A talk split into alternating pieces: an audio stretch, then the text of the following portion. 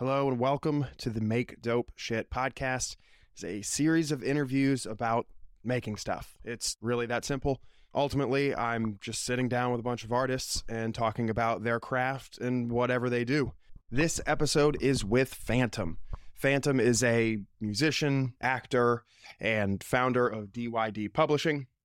I sat down with Phantom in his home studio to talk about his variety of experience, how he got into performing music, how he got into acting on a soap opera in, I think it was Peru. If it's not Peru, you'll have to listen to the episode. I'm not looking at the transcript right now, so I'm not actually, I don't actually remember. But yeah, and his approach to running a label and collaborating with all sorts of artists. So you can listen to Phantom's music wherever you listen to music or hit him up at DYD Do Your Dance on Instagram. Visit his website at doyourdancedyd.com or check the description wherever you're listening to this to get any sort of links to his information. So, without further ado, my conversation with Phantom.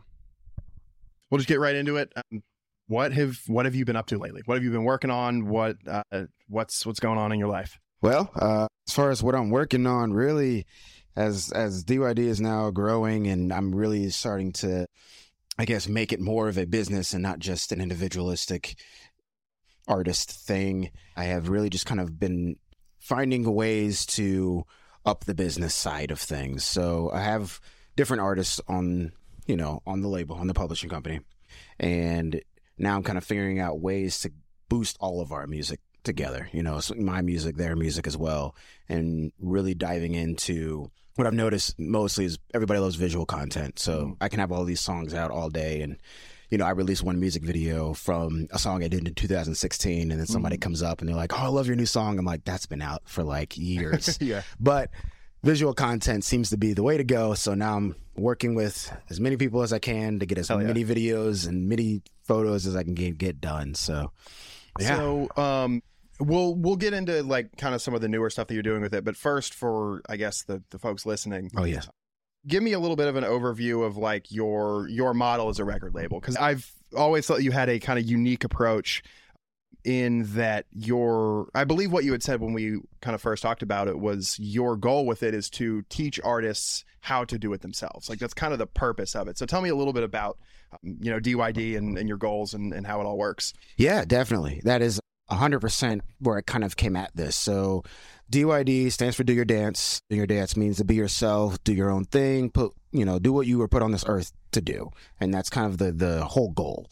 So when I got signed to my first label, and as I've seen, like you said, other people get signed to labels, and I kind of saw how the structure worked, I was like, oh, well, this is something I know how to do. You know, I can find a distribution service and get their music out and kind of be done with it. But as I was learning, I was like, I feel like it's going to be more beneficial for not only me, but especially the artist to learn all of the ins and outs. Mm-hmm. So basically, my goal is to teach an artist how to run social media, teach them about their performing rights organizations, teach them about uh, the copyrights and all of that kind of work. And I don't ask any money from them. I work with the artists on a, on their contract about what I'm providing to them and what they're gaining, and at the same time teaching them how to, you know, say they wanted to kind of go off on their own and and release their own music. They could, but they will see the benefit from going with us and working with a group of people and kind of creating this collaborative space more than just an individualistic, oh, I want to be the best artist to come out of Cincinnati. It's going to be mm-hmm. more like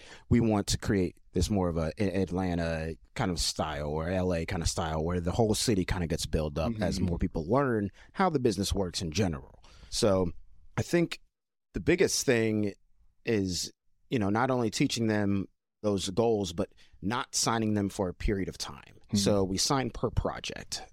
You know, you want to release a single, you want to release an EP, you want to release an album. You're assigned for that specific project, and then we move on. And you know, you can do something else. You can come back. You can stick with us for every release. It just kind of depends. So, mm-hmm. yeah. So, and kind of the thing that that stood out in some of the stuff you were talking about there was the uh, the community aspect of it, right? The the kind of collective aspect of it. How do you as somebody who's running a label and working with a bunch of different artists, how do you approach, you know, collaboration and like trying to to get folks to work together and and bring ideas to the table like that?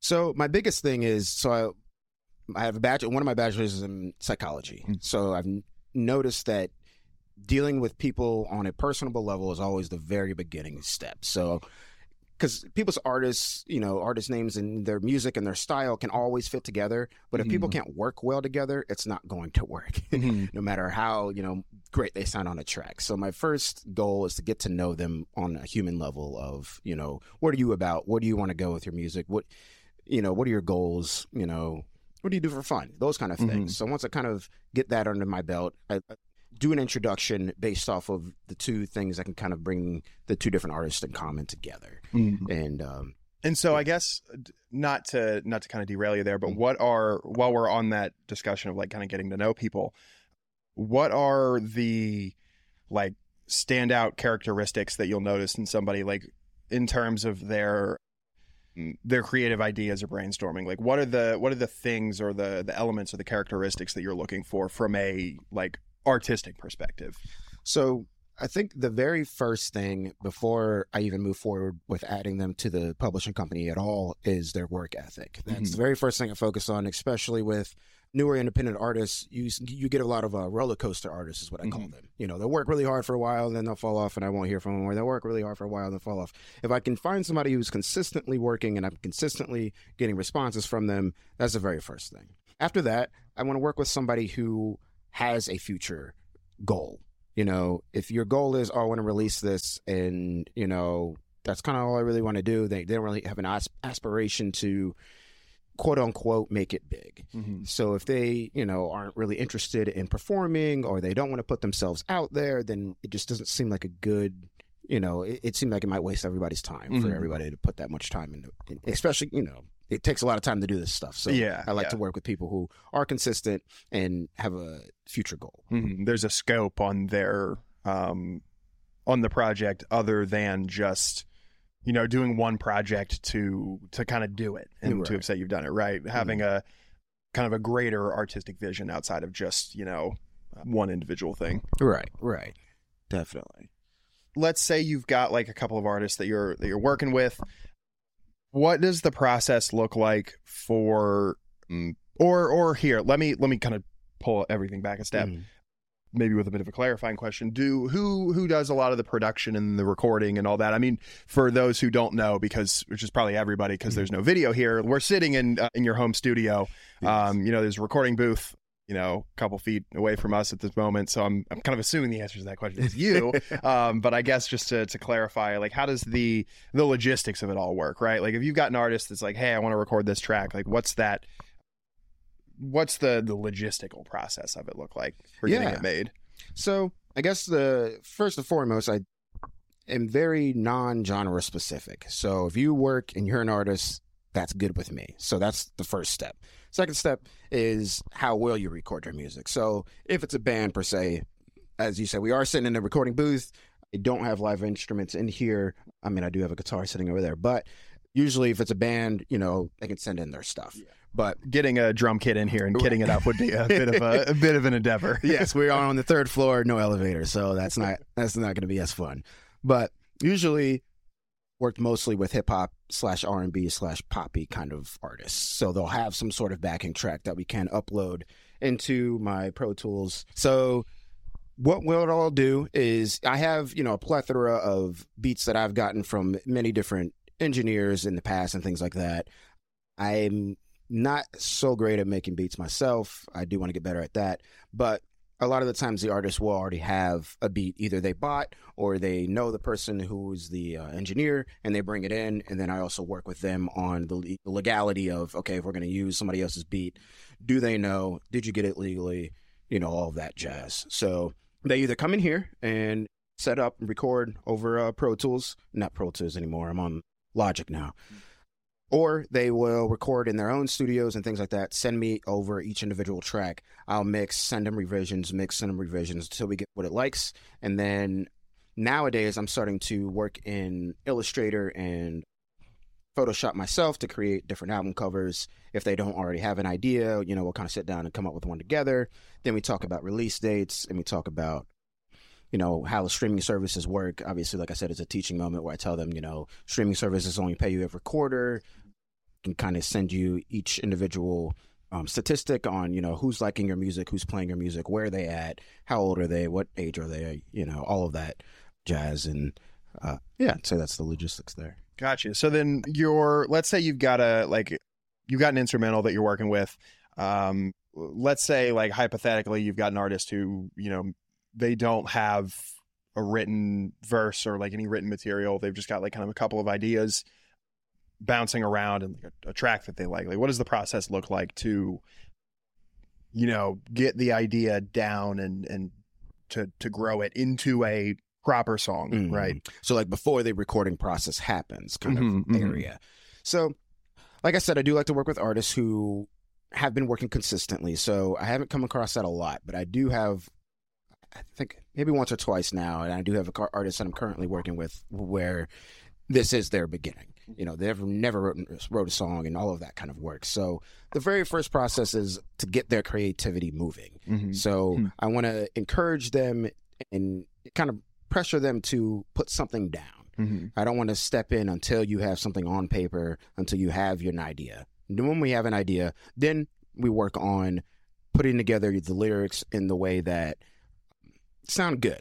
So know- re- really quick, not to interrupt again, but I want to I want to kind of take a moment to touch on that, like getting an idea or getting the creativity rolling, as you Mhm. said. Is there anything in particular that you'll like kind of have an artist do, or or like certain exercises or stuff like that, or is it just like go write stuff down? Like, what's that? What are kind of some of the things that you do to to trigger some of that? So triggering that, I think, is so individualistic. Mhm. Um, as you know, as being a creator, everybody has some sort of process. So Mhm. what I do is kind of give my own personal experience. So for me, the best way to trigger my creativity is to it's usually at night. I'm up here, lights are usually off. Maybe I have a glass of wine and I'm just kind of vibing out and that's Mhm. kind of kicks in my creativity. So I'll share that with them. Mhm. So I'm like, go to a place where you just can feel open, you know, in, in, in your mind to where you can kind of let yourself go and to be to be you to do your dance you Yep. know? to, to just kind of do that and you know maybe it's running maybe it's you know taking a walk or it could be anything Mhm. so when you kind of get to that space where you're you know the the space you go to when you're having writer's block even if you haven't had writer's block yet but the place you go to that can kind of open your mind open your your space and then once we're there that's when you know i feel like the lyrics can come out and at least some sort of words or an idea of a song or Mhm. idea of a music video may come first and then we need to go to the song or you know maybe we come a title and then we need to go to the lyrics kind of thing so And so then what's the process? Like you've got you've got kind of the creativity rolling, you've got the ideas coming out. Like where where do you stop the i- the process of hey, we're just kind of capturing, we're just getting whatever ideas we can and start sifting through things and, and you know whittling it down into a um taking it from something that's a little bit more abstract and kind of honing it into a into a song. So I think it would be after we have, I guess, a main goal. You know, we have a title, we have what the song's about, we have a beat. You know, we might even have some music video ideas, and then at that point, it's like, okay, now it's time to write. Now it's time to actually, you know, put pen to pad and figure this out. And what I've noticed when it comes to do, working with, um, especially newer artists, there's always there's two camps of people. There's there's a camp of people who have the rhythm down and they don't have the lyrics down, or they have the lyrics but they don't have the rhythm, Hmm. and kind of identify that as soon as I can to figure out where most of our time is going to be spent. And you know, if it's the lyrics, if they have a great beat, you know, they can flow all day, and you know, they they they can listen to songs and kind of stay on beat, and they need to work on lyrics.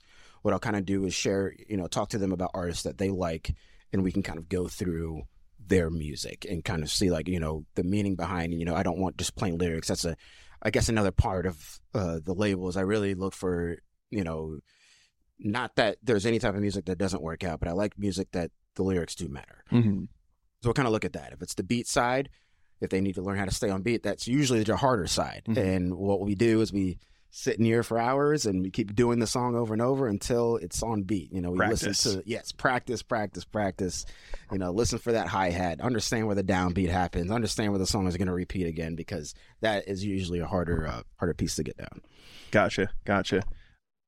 Okay, and then so uh, with with some of that creative process, right? I'll I'll kind of use this to jump off on, onto some of your own stuff. what do you have any sort of like routines or or regular times that you're like kind of when you mentioned you know for you personally it's you know you're up here you're in the studio you know maybe you've got a glass of wine you're just chilling you're trying to get into that space. Do you have any sort of like routines or or things that you'll do on a regular basis to try and get into that mind space? Or like what does your like process or effort look like to try and get yourself there? Hmm. So I can usually tell that I'm having like this itch to to create during the day. Mhm. And during the day, it's like it's coming on. You know, I listen to music all day, and it, it almost makes me want to turn on an instrumental and freestyle on my Mm. drive or something like that. I'm like, okay, I I definitely I'm in this space. Uh, and what I'll do to kind of start to cultivate that a little bit is when I do get home and I do have the time. The time for me is generally I know it's going to sound a little bit wild, but I, I generally work from about 1 a.m. to 3 a.m. Mm. That's like my for some reason that's just my time. I don't Mhm. know. As you can see, I can keep it dark in here. It's my bat cave. This is where it, this is where it all starts to happen. So it's about you know 12. It's about midnight. It's about one. It's it's time to start getting into the space. First thing I do is I'll come up here and I'll start sifting through the catalog of beats. I'm a person who likes to find my beat first before I even have a song idea. Before I have any other idea, my my first goal is I need to hear some music that will speak to me. Hmm. And once I get to that beat, I you know it just kind of clicks. It's like, oh, this is the song I'm going to write today, and we'll play that beat over and over, put it on repeat, and then I'll kind of just sit to myself, maybe freestyle a little bit, maybe go through lines that I've kind of written down throughout the day. Maybe even go back to previous songs that I may have started but didn't finish. Just kind of get into that mind space until I've thought of an idea. Okay, this is going to be what the song's about, and I can kind of move from there.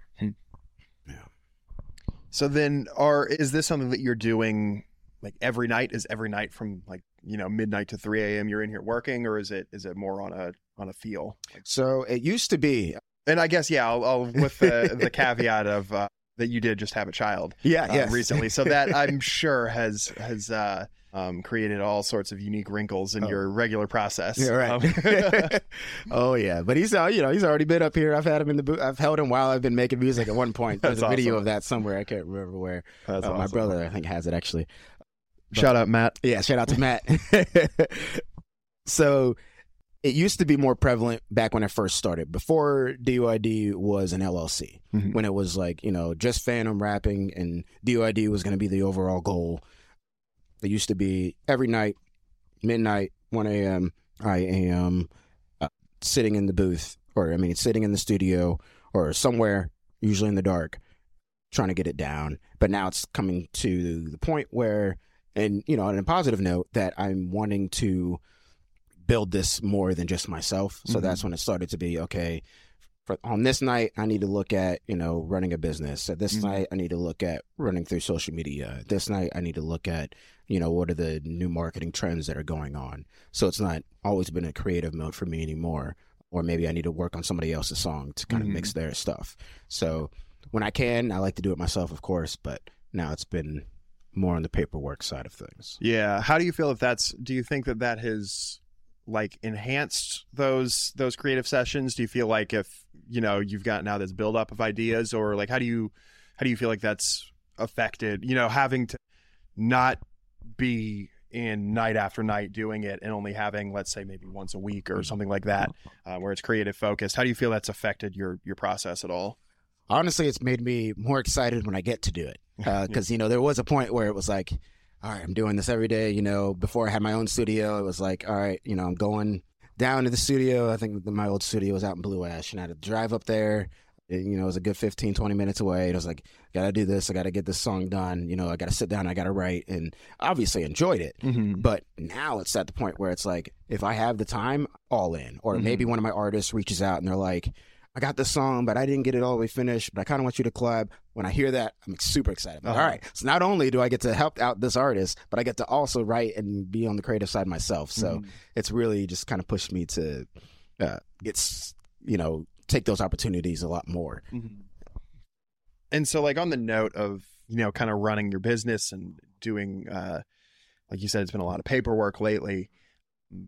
I I think with anything, right? It's there's cycles. It's high points and low points of certain things that you need to be doing to push everything forward. But how do you how do you try to balance that kind of stuff like how do you try and make sure that there's enough time for the the paperwork and the logistics and enough time for like the creative expression and like your own stuff as a as a musician mm, yeah that has been the ultimate battle really yeah. it's balance is one of the i mean that's something i've been trying to figure out lately too is like i will go through these periods of like m- almost manic work and Yeah. it's fine in the moment right like Mm. it's like you know i'm being busy and i'm i'm happy with it and then i'll just be like oh i need to like hit the brakes here and i don't know if i know like i'm clearly past the point where i should have hit the brakes and i'm like oh shit what you know slam on the brakes and figure all that out like yeah it balances balances tough yeah i'd be Mm. curious to hear how you what what your approach is to it So really, what I've been there was a time where I was like, okay, on this day I'm working on uh, this artist music. On this day I'm working on my own music. On this day I'm working on acting stuff. On this day, you know, maybe I take a break. And you know, there there used to be specific days for specific things, and that worked out for a while until it got to the point where some stuff what you know there's deadlines you know i Mhm. have a release date you know i have you know i have to be on set on a certain day. So it, it got to the point where it was like okay i need to at the beginning of the week or at some point in time sit down and kind of make a a priority list of what needs to get done and what time it needs to get done. And then you know it changes week per week obviously. It, you know maybe this week might be only one thing or maybe this week you know Hmm. i got to take one one thing or two thing or maybe you know it gets to saturday night and i just need a break Mhm. and you know i just got to take that time to kind of get my mind space back so i can come into the next week strong so it's kind of a case by case uh, basis based off of uh, what artists want done and what i can get done so Mhm. Mm. Okay, interesting. And then so with with a lot of your music, right? Something that's kind of stood out to me is uh, it, it seems that a lot of it is very character driven, right? Mhm. The the stories that you're telling behind them, and I don't think that that's a coincidence that you also are, you know, an actor and you do a lot of acting work.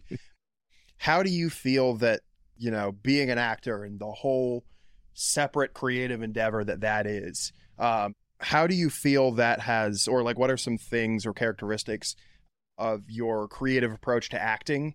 How has has some of that influenced like your music and your writing and stuff like that? Yeah, so I guess I'll kind of back up a little bit there. And so when I first came into acting, I had already been making music for a while and I'd Hmm. already performed and already done a lot of that. But when I started acting, I noticed that my performance changes changed. You know, I kind of go on stage and I'll do more of a show, make it more of a Hmm. theater than, you know, I'm rapping to the crowd. You know, I want to Mhm. kind of create create a story with my with my body language and all of that.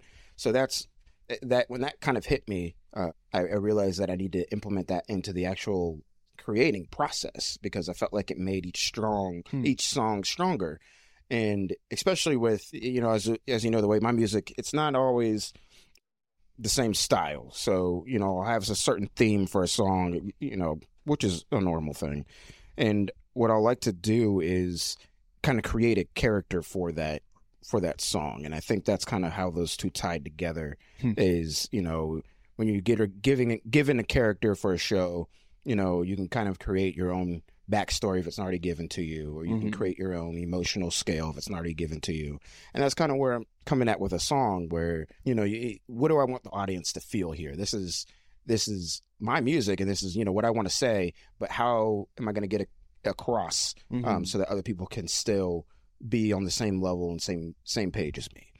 Hmm. So I think that's kind of where the two definitely began to overlap there.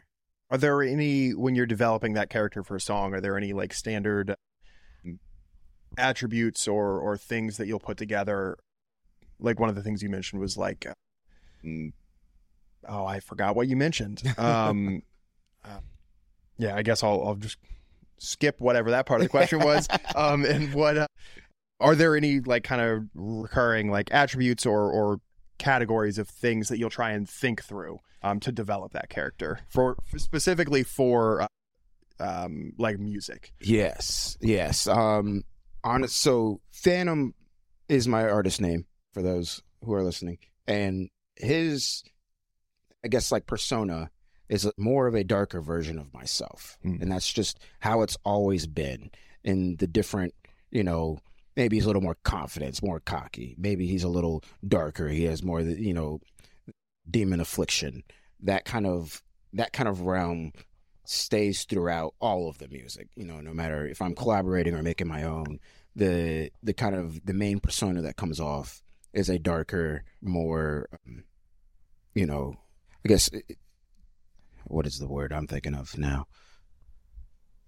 It's not demonic. I don't want to go that far, but it's it's just a, a somebody who's been afflicted. Mhm. You know, because I put my my pain and stuff through my music, and I let out things that I don't talk about through my music. So, and it's usually more the stuff that you don't want to talk about, Mhm. and that's why the Phantom character is a little on the on the darker side of things, and uh, and he's confident in that, and he's okay with that. You know, he fights against those demons in that.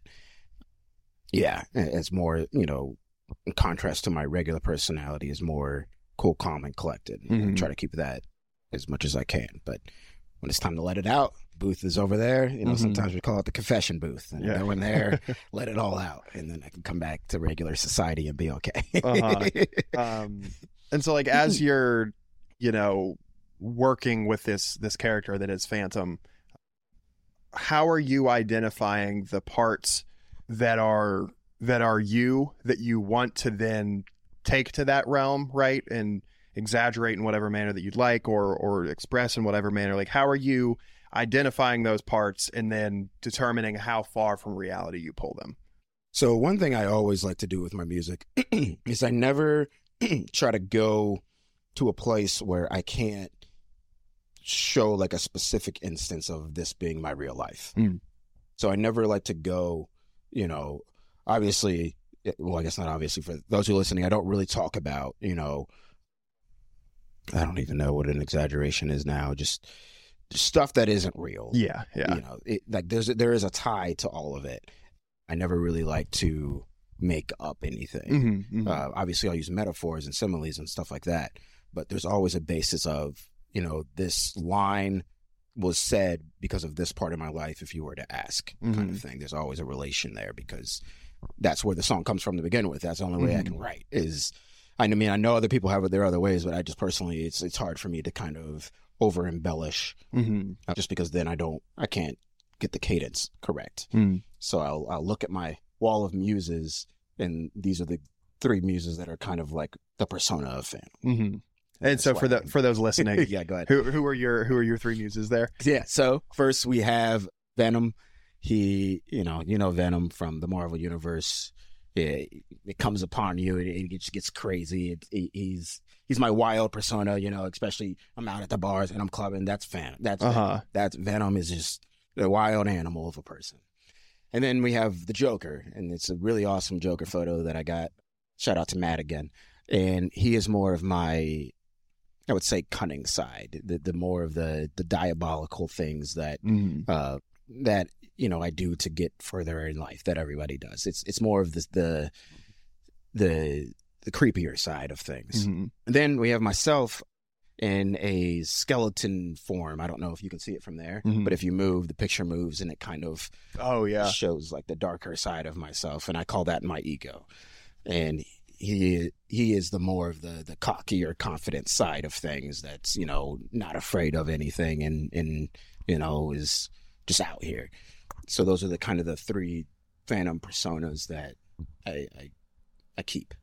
It's based off of what song I'm doing. You know, if I'm leaning in more of a part of your song, I lean more to the Venom side. If I'm Mm. leaning toward a, a more thoughtful song where I need you to listen to every single word, you know, we go to the Joker side. If Mhm. you know, if I'm, I can kind of go through them all, but that's that's Mhm. basically what the point of them are. Okay. And is there anything like, or I guess you may have just kind of answered that question a little bit there, but I get maybe I'm asking you to elaborate then. Yeah.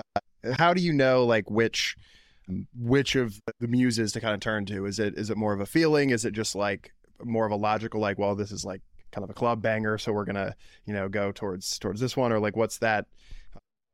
What's that process like for finding the the right fit, so to speak? Yeah, yeah. So as I said, I do like to go towards the music first. So as I'm Mhm. listening to the beat, I can kind of understand where the song is going to go. Then I know which kind of muse to turn towards. Mm. So, like you said, if I hear that part of your beat, you know, I know I'm going to turn towards Venom. If I hear more of a uh, a mani- mono- mononical beat, I can know I can turn towards uh, the Joker. If I'm you know using more of a cockier beat, where I'm going to be just talking how great I am or whatever, Mhm. then I'll go towards the ego side.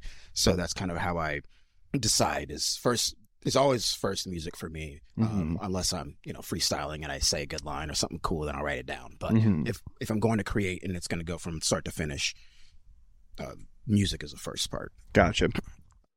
And then, so like on the note of lyrics and stuff, I, you know, you mentioned earlier, you know, you'll you'll write stuff down or you'll have ideas throughout the day that you'll that you'll jot down. What's your like note taking process or your process for like kind of grabbing those those midday ideas or you know at points in time when you get struck with an idea where you know maybe you're not maybe it's not 1.35 in the morning and you're up here um, kind of in that mode like how do you how do you capitalize on that when it's not the right uh, the right moment for the idea So unfortunately, well, I guess other people, you know, everybody's got their processes, but for me, I'm more of a, a pen and paper person. But if it's throughout the day, then my phone. You know, I got notes and Mhm. notes for days. I'm sure you know lots of people do just of specific, you know, whether it's a music video idea, whether it's a line, whether it's a song name, whether it's some lyrics. I just got, you know, got them all organized in my phone based off of Mm. what's what what the thought was. Mhm. And then when it's time to, you know, be the one thirty o'clock in the morning,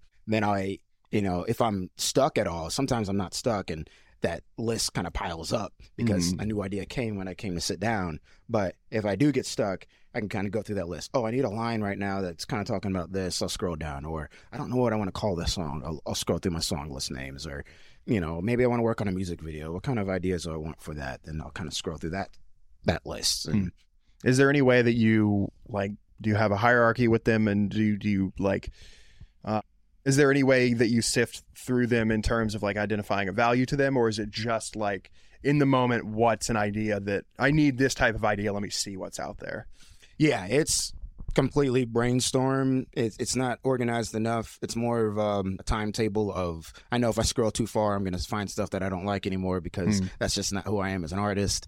If I stay towards the top, then those are my uh, you know more recent thoughts. gotcha gotcha have you ever has there ever been an instance where you scrolled too far and you did find something that you were surprised by that you're like oh shit like that might you know that'll fit for this this thing that i'm working on Yes, yeah, man. I wish I just had had an example off the top of my head. but I know for sure it's happened because there's been times where I'm like, I didn't even realize I said that line. That's clever. I'm putting it in the song. I feel good about whoever that fan was that wrote that because I don't remember that at all. Yeah, there's been many times where I've been like, oh shit, that was. A, I don't know if I can cuss on here. My bad. oh yeah I, I don't give a shit yeah, yeah. but yeah, there's been times where I was like, shit, that that line was hot. I got to put it in this song somewhere. Um, and it's just always frustrating to try to figure out how to put it then to the beat because I wanted to say exactly what I wrote rather than trying to mess up words to make sure it fits in the song. But yeah, there's there's been times. Have you ever been going through that and come across an idea that maybe isn't right for the context in which you're working in at that moment, but you catch it and go like, "Oh, that's an interesting idea. I'd like to explore further." Have you ever had that happen? Really the only times that's happened is back in the day when albums were more of a bigger thing. I wish they Mm. would come back, but you know, if I know I'm working on an album and I know what the album's about, then I will like I'll hear a part. I'll be like, I know I need to write a song about that. I'm gonna put this, you know, in a specific part of my notebook so that when it gets to that song, I remember about that part. Hmm. But more recently, it you know, it's been you know everybody everybody's about more of the singles at most in Mhm. EP, so it hasn't happened as often. But there have been times where I'm like, I need to make sure I remember this this sort of thought. Yeah. Gotcha, gotcha. Okay, and then yeah, so let's talk a little bit about um, you know your your acting and some of that stuff. Um, how did you like? How did you first get into acting? That was a little bit of a crazy story. So I was living in South America at the time, actually. Um, I had been down there for, I think, about four or five months at that time. I'd stayed down there for a total of six months. And I had gotten to the point with my music down there. I was performing and stuff. I was also going to school. And the Chileans, I was living in Chile. The Chileans love American music, didn't know that. And they loved black people and didn't know that. And I was like, when I'm down here, this is about to about to eat this up. So when I was down there, I ended up meeting with a few club owners and things like that, and I was able to start performing in the clubs down there. And it got to the point to where I was uh, the school that I was going to. I was starting to make a bigger name for myself down there than I didn't know was going to be possible. And the school that I was going to wanted me to travel with the school to these recruiting events for high schools. So I was going to college, and these, this college wanted to recruit high schoolers. So they would have me come to these booths where they would have their college set up, and they would you know plot me there. I did not know Spanish enough to talk about the school. So my job was to take photos with all of these Chileans. so they would like talk to. So I was with uh, two other people. They would talk to them about the school, and then after they were done, they were like, "All right, now you can get a photo with Phantom." So I would take a photo with them, and then next person would come take another photo. I thousands of these. Thousands of these. I don't even know where all these photos are. I was gonna say, do you have any of them? No, I wish I did. One of the schools, we like left the school, and um, all the kids were like waiting in the window, and they had kind of signs and like all this stuff. Like, hey, and I'm like, I feel like famous down here. Like, it, That's like I was signing autographs at clubs, and like, you know, people would recognize me when I was shopping on the subway. It was crazy down there. But anyways, everything was really, really quick. I want to then then really I want to kind of ask some questions about Chile. Then Yeah. What what was the performance? What was it like performing in Chile versus you know here in the states? Oh my gosh, Chileans know how to party. it was a whole different experience. So it was like, so the clubs don't close until about six or seven o'clock in the morning, and they have public transportation that's amazing, and it costs a dollar. So everybody stays that long because they know they can get home for a dollar, Yeah, and the clubs will keep you know letting you buy drinks for as long as you want because they know everybody's taking public transportation home. It's basically another party bus on the way home, and they not that they you know I don't know how well they knew English, especially when I was rapping. Mm-hmm. You know, it's quick.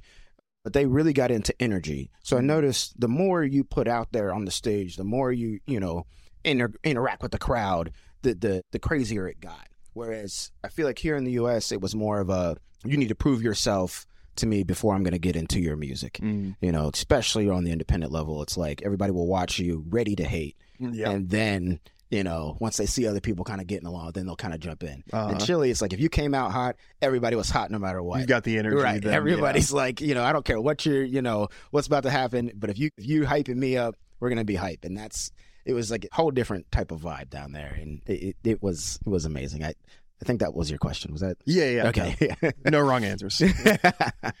Um, Yeah. No, that's cool. That's cool. Um, was there? Had you been performing in the states before you went down to Chile? yes, yeah. I done, uh, and like I said, performing in Chile wasn't even a goal. I was going Mhm. down there for school until I found out about the rest of the stuff. But performing in the states, I'd done that. Um, Fountain Square. I don't know it, the listeners downtown Cincinnati area, um, near UC, even up near uh, more the Mason, West Chester area, coffee shops and a couple venues up there, school talent shows, things like that. So was there? Did you find yourselves, or did you find yourself, you know, performing mm, things differently, or or making adjustments to your performance in Chile specifically? Was there anything that you noticed about the the characteristic or the you know certain things that you might have done differently? Hmm. I think just because I feel like music is a whole journey of development. I don't know if it's because I was in Chile Mm. or if it was because I was just trying to be a better performer. Mm-hmm. It definitely made it easier, you know, when you go uh, when you go on stage and people are already hyped for you. Mm-hmm. It seems like you can kind of try anything. you feed off the energy. Yeah, and- yeah. feed off each other. Whereas, you know, in the States, it, it was, you know, more new. Maybe not new because I'd been performing for a while, but it was, it was just growing. It was trying to grow more and more and more. So when I got to Chile and it was almost easier, it was easier to grow faster. Yeah. Was there then I guess maybe a better way to, to phrase the question is was there where did the question go? It's in my head somewhere. Better way to phrase the question. There we go. Um, was there anything that as you were developing as a performer, um, how do you think that that energy in, in Chile and the performances in Chile affected your performances moving past or like, you know, after that? Yeah, so that's kind of what kind of tied into the acting thing was the way I was able to perform in Chile was to be more open and be more of taking up the the space that they gave Hmm. me, that the stage that they gave me. It was more about being less closed off, you know, Mhm. es- especially I mean, I know some artists' songs and some songs can even you know, allow for that, but the music that I was performing needed to be more boisterous and having that vibe in Chile allowed me to kind of learn how to work a stage rather than you know my my own little space. It allowed me to kind of learn that walking back and forth while staying on beat, while maybe dancing, while maybe trying to get other people to you know raise their hands and give them slaps and all that kind of jazz. So I think that's kind of what it taught me was just how to interact with the crowd more. Interesting. Okay, and then so like you're down in Chile, you're you know you're performing on the club scene until six a.m. taking public transit everywhere. Right. Um, how like how did you you? I mean, did you take public transit home one morning and drunkenly stumble into like a theater or like an acting studio? How did that? right. So actually, one of my friends, she was a, she was, oh, what is the word? Her host family. Um, so I met a friend, her host family. One of the daughters was an actress, and I ended up getting to meet her and kind of telling her, you know, what I do and all this kind of stuff. And then she invited me and my friend and uh, I think it was just us three. So me, my friend, and Casey out to one of the performances at one of the shows, and there and she was basically like, you know, this is just being an extra in this show. And at that time, I was like, I didn't really have any interest in it. I was like, oh, but you know, it'd be kind of cool. Go to Chilean soap opera and So it was like you know filmed for like broadcast like soap opera television. Yeah, Gotcha, yeah. It was gotcha. a it was a soap opera called El Secrets and El Hardin or something like that. If anybody ever finds that, I'd be super happy. but uh, basically, it was us visiting a concert hall, and first we go in and they bust us out to this place where we get our costume. All of this kind of stuff sounds like normal now, but they like put you in a in a in a bus. They take you to get your costume. They take you to get makeup and all this kind of stuff was all super exciting for me. I was like, oh, this is actually really dope. Like, Mhm. you know, I'm sitting here getting ready for this playing soap opera, and then they bust us to set. We get to set, and uh, again, like I said, the the diversity down there is not huge. So they saw me get off the bus, and they were like, "That's a black guy. We're putting him up here." so they took me away from the other people I was with, sat me up front. Around this time, famous Chileans that I didn't know. I, you know, I Mhm. Just figured they, you know, I had no idea who they were. So they sat me up there, and then I just got to watch them work. You know, I Hmm. got to watch them do their scene, and you know, watch the director and watch the camera guys and the sound guys, and I was just kind of taking it all in, and and, and that's when it kind of hit me that I was like, music is being an actor. Like you Mhm. are performing, you are, Hmm. you know, creating a character, and when I get back to the U.S., I'm gonna find ways to do this. Hmm. So that's what kind of hit me there, and I was like, this this is a great experience, and went back and told my host mom who I was next to, and she got all excited. And I wish I knew their names, but it was it was a good time. It was a good time. It was so. Was that the only acting you did in in Chile? Yeah, it was just yeah. that one extra spot. that one extra spot, Huh. and then it was just like, oh, this is great. All right. So uh, so then you come back to the states and um i mean yeah i guess what was your your kind of first steps in in trying to uh, to get into it here in the states So, uh, while luck had it, when I got back to the states, the next engineer that I was working with had a uh, he was working on film as well. He like wanted to um, not only do music but wanted to do film, and then I told him I was like. I'm interested in doing it, and I have friends that are actors. You know, being in music, you do meet other people. So I already knew people who wanted to act, and well, I guess let me back up. So when I first got back, I did meet somebody else who worked with an agency, and he told me to come out and be in Miles Ahead was the movie. Hmm. It was Don Cheadle, Ewan McGregor, and it was about Miles Davis's time. So he told me to come out to that, and after I did that again, I you know loved being an extra, and I was like, you know, I kind of want to do this and you know start being a lead or co-lead or something like that. then that's when my studio engineer told me that he wanted to work on a web series, Hmm. and I was like, I'd love to do it. So he let me be the lead in that, and then we got as much people as we can, and that helped build my resume and helped blast off really all my whole rest of my acting career. And uh, yeah, so so you go to chile you do this this spot um, you know on a on a Chilean soap opera. You're an Mhm. extra. You're in the background. then you come back and like the first thing out of the box you're doing is like you're a, a lead on an independent production. um, what like what was that process like? Like what were the things that you had to like kind of figure out how to do in the in the whirlwind. And like I mean I'm sure working on an independent production I've I've only been on the post production end of it but like sure you know even there it can be kind of a whirlwind of of stuff happening. Like what I guess what was that what was that process like for you? really it was very you know a big learning process. It was is it was understanding that acting is not as easy as it looks. Mm. and you have to really learn how to stay in an emotional state more than you do with music because with music you're at least behind a mic Mm-hmm.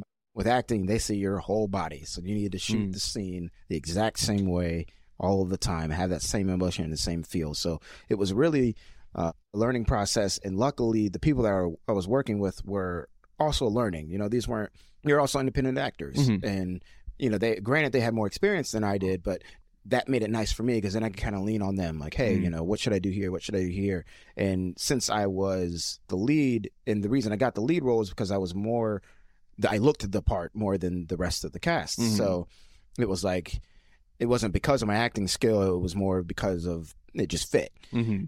And so then it was just time for me to start learning ASAP because Mhm. if I'm going to do this, I need to especially if I'm going to put lead on my resume, you know, and I, and apply for another one, people are going to be expecting a higher caliber than somebody who has just extra Mm. roles on there. So it was really about learning that. I took a master class on acting and and really just kind of dove into how to be an actor. Hmm. And then, so what were some of those like? Do you remember any of the things that you picked up, like on set from some of the other actors, or things that like, you know, maybe you kind of kind of figure out in the moment? Yeah, the biggest thing I, I kind of noticed was the ability to stick to the script, but add, you know, breaths or add like a, stutter Hmm. or add things that make you more real than Hmm. understanding that you're just reading from a script. Mm-hmm. So it was more about learning how to trick your mannerisms into thinking this is the first time that you're saying this out loud. Mm-hmm. So that was really the biggest thing I could learn from them was because I, I was easy at memorizing and I was easy at cadence because music, which was nice. But Mhm. then you had to learn how to make yourself real life. Mm-hmm. So I think it was that. That's That that that note about you had to learn how to make it not sound like it was, or make it sound like it was the first time you've said it. Mm. It is kind of interesting. Is there? Have you applied that idea to your music at all in any way, and like your performances and your recording, or? yeah. I think the way I do it there is make sure I have at least a glass of water. Mhm. Because the the voice can go out real quickly, and then it sounds like you've been doing this all day. And the other thing is to stay in in it, in quotes. Just just make sure that you keep the this type of energy that you're coming at it with in a way. Make it keep it in a way where you can, I guess, keep your mind space straight. Uh, so everybody kind of has their own ways of doing that, but I'm not a big one on like leaving leaving the studio, going out, you know, and then coming back in until a song is done. Mm-hmm. Um, so maybe you know I do that after a song is done, but until then, it's really just about staying in it. You know, in that in that moment in Right. the energy Yeah. right? okay and then so like you're you've got this lead like you know you're kind of you're doing some other jobs what does you know let's say you you get a character what does that creative process look like for you because i as somebody who doesn't know anything about acting Mhm. other than you know i guess what what i could guess right? Mm. i it it seems a lot of a lot of it is kind of prepared for you right? So how do you uh, how do you make it your own? Like what's your process like to uh, to kind of make it your own and, and become one with the character a little bit? Yeah, I was honestly that's kind of where I was going to go with it was becoming one with the character, and the way I like to do that is kind of how I do with my my lyrics is where there's no part of it that seems embellished. The way I do it with a character is I try to think of all of the ways that I am alike of this character. Mm. So I can really just kind of get into the character's mindset of okay, I've been through these experiences, I've you know done that, even if even if it's not even if I haven't exactly been through those experiences, I try to just you, you kind of trick your mind into getting there. Mhm. Uh, you know, not not exactly like method acting or anything, but more for me, it's more of a relationship. Mm. Like I need to create this person. This person needs to be real. Kind of back to the whole you know Mhm. persona personable thing that I, I like about the creative process is really just kind of getting to know and really believing that this character exists and knowing that once you know i'm practicing or once i hear action i am now that person you Mhm. know philip does it there's no philip right now this is them Hmm. and uh, being able to talk to that person or talk about that person in third person and not refer to the character as me so yeah Are there any sort of like you know tricks or techniques that you'll use to? Um, I'm trying to remember the the language that you used, but tricks or techniques that you use to like kind of become one with the character or or like make it make it real. Yeah. I think the the first thing I tend to do is whatever parts of the, the character that I'm not given, I fill in myself. Mm. So, you know, if I don't really know mm, the person's backstory or I don't know the person's mannerisms or maybe they have some sort of psychological disorder or something that I wasn't given, I, I like to make. And if, you know, the director or, you know, anybody in the production team doesn't like it, then obviously I can switch that Mhm. but to become one with the character, I think you need to at least pretend like you know the character better than anybody else. Hmm. Like once the character is is new, then like once you are the person who understands the character the most, you can bring the character to life the best. I Hmm. think. Um, you know, I don't know how the A-listers feel about that answer, but Yeah. that's what I think. so yeah, to, to bring us back to the conversation, Yes. we'll have to cut. We had a bunch of hot gossip about some some A list actors that we've got the insider scoop on. yeah. Um, that we don't, we're not privy to share the details of their life, so we're out of respect are going to cut that. um, It's hush hush. but um, what were we just talking about before? What would do you remember? What you would? Oh, uh, or no, that was So we talked about how the creative process in um, finding a character, because we were talking about acting. Oh don't know if yes. we were, um, how when you're, you know, making that character real, how much of the the things that you're adding that aren't given to you, how much of that comes from you versus comes from uh, the character, if that makes sense. yeah, that's a deep question. Hmm. I think it would really depend on not only my mood at that time, but how strong the character already is. Mm. Like if I, you know, say it's beyond a short or it's beyond, you know, a featured extra role. If it's, if, you know, I'm bleeding in this, then usually I get a lot. Mm-hmm. And then it's more of like it, the character's telling me about who he is. But if it's a short or, um, you know, I am an extra role, then it's more of me creating this character and bringing it to them Mm. and kind of sh- sharing what I've gotten to know about them. Uh, so yeah, I think that's, that's how I Um, would f- frame that. and then and then as you're doing that, is there any sort of like framework or or specific things that you'll think about, or like a structure that you'll try and build a character around?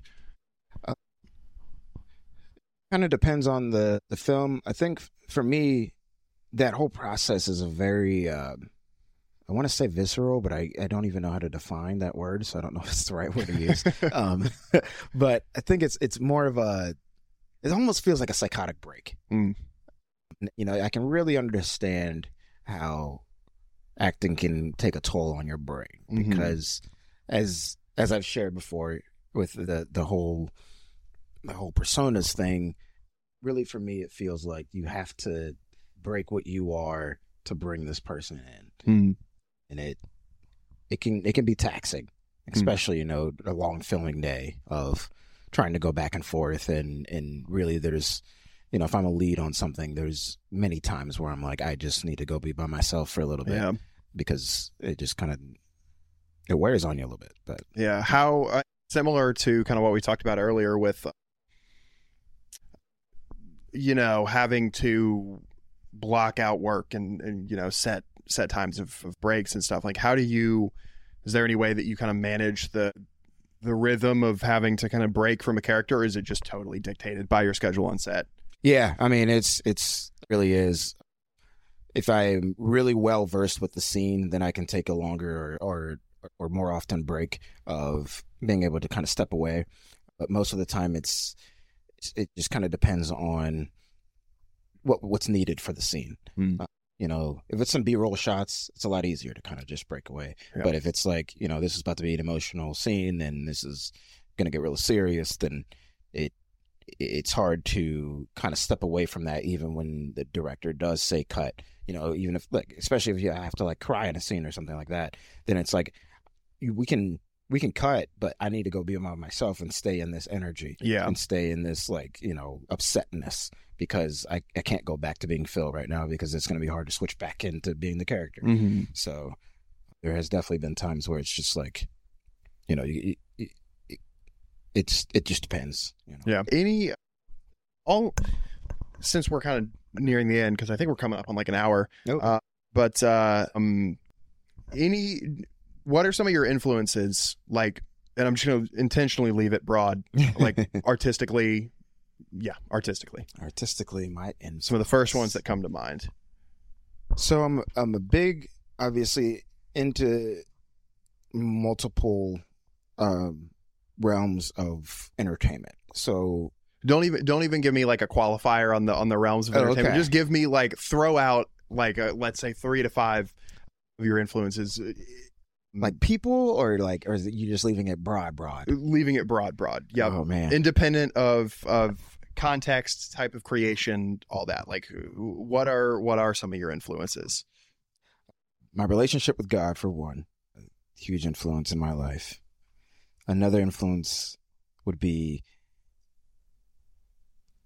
just oh how do i say it um kind of uh, exploring the bounds of what people say is it can be done it can't be done. Hmm. um i'm a big proponent of why oh god i wish i had the name of this person. This quote is my favorite quote. Maybe i can just is it okay if i just pull it up? Yeah, yeah, go for it. okay.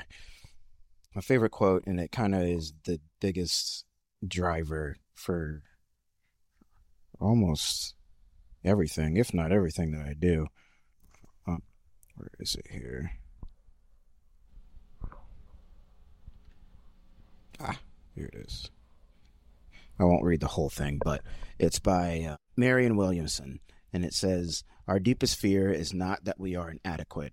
Our deepest fear is that we are powerful beyond measure. It is our light, not our darkness, that most frightens us. We ask ourselves, Who am I to be brilliant, gorgeous, talented, and fabulous? Actually, who are you not to be? You are a child of God. So that's kind of like my, Hmm. the thing I keep in my mind often is like, I feel like people try to put you in a box and people try to put themselves in a box and i feel like it's just be yourself do you do your Mhm. dance you know just just create and be and enjoy you know the life that you have and nobody's really stopping you from doing as much as you can and being great but on that other realm my probably last influence is understanding that rest is important Mm. which i need to get better at because as you can see, I do a lot of things and I want to do all of the things and I think I can do all of the things and that is maybe to a fault, but it's just um kind of understanding that other side of it is that you are still only human. Um so you do need to go to bed.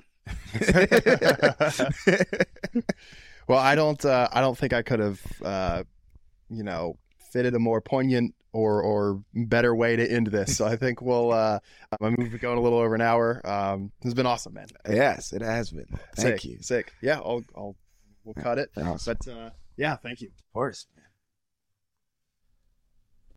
Wow, good job. You made it to the end. Thank you for listening this far into this podcast. I'm sure that's good for my engagement metrics or whatever the algorithm overlords are interested in.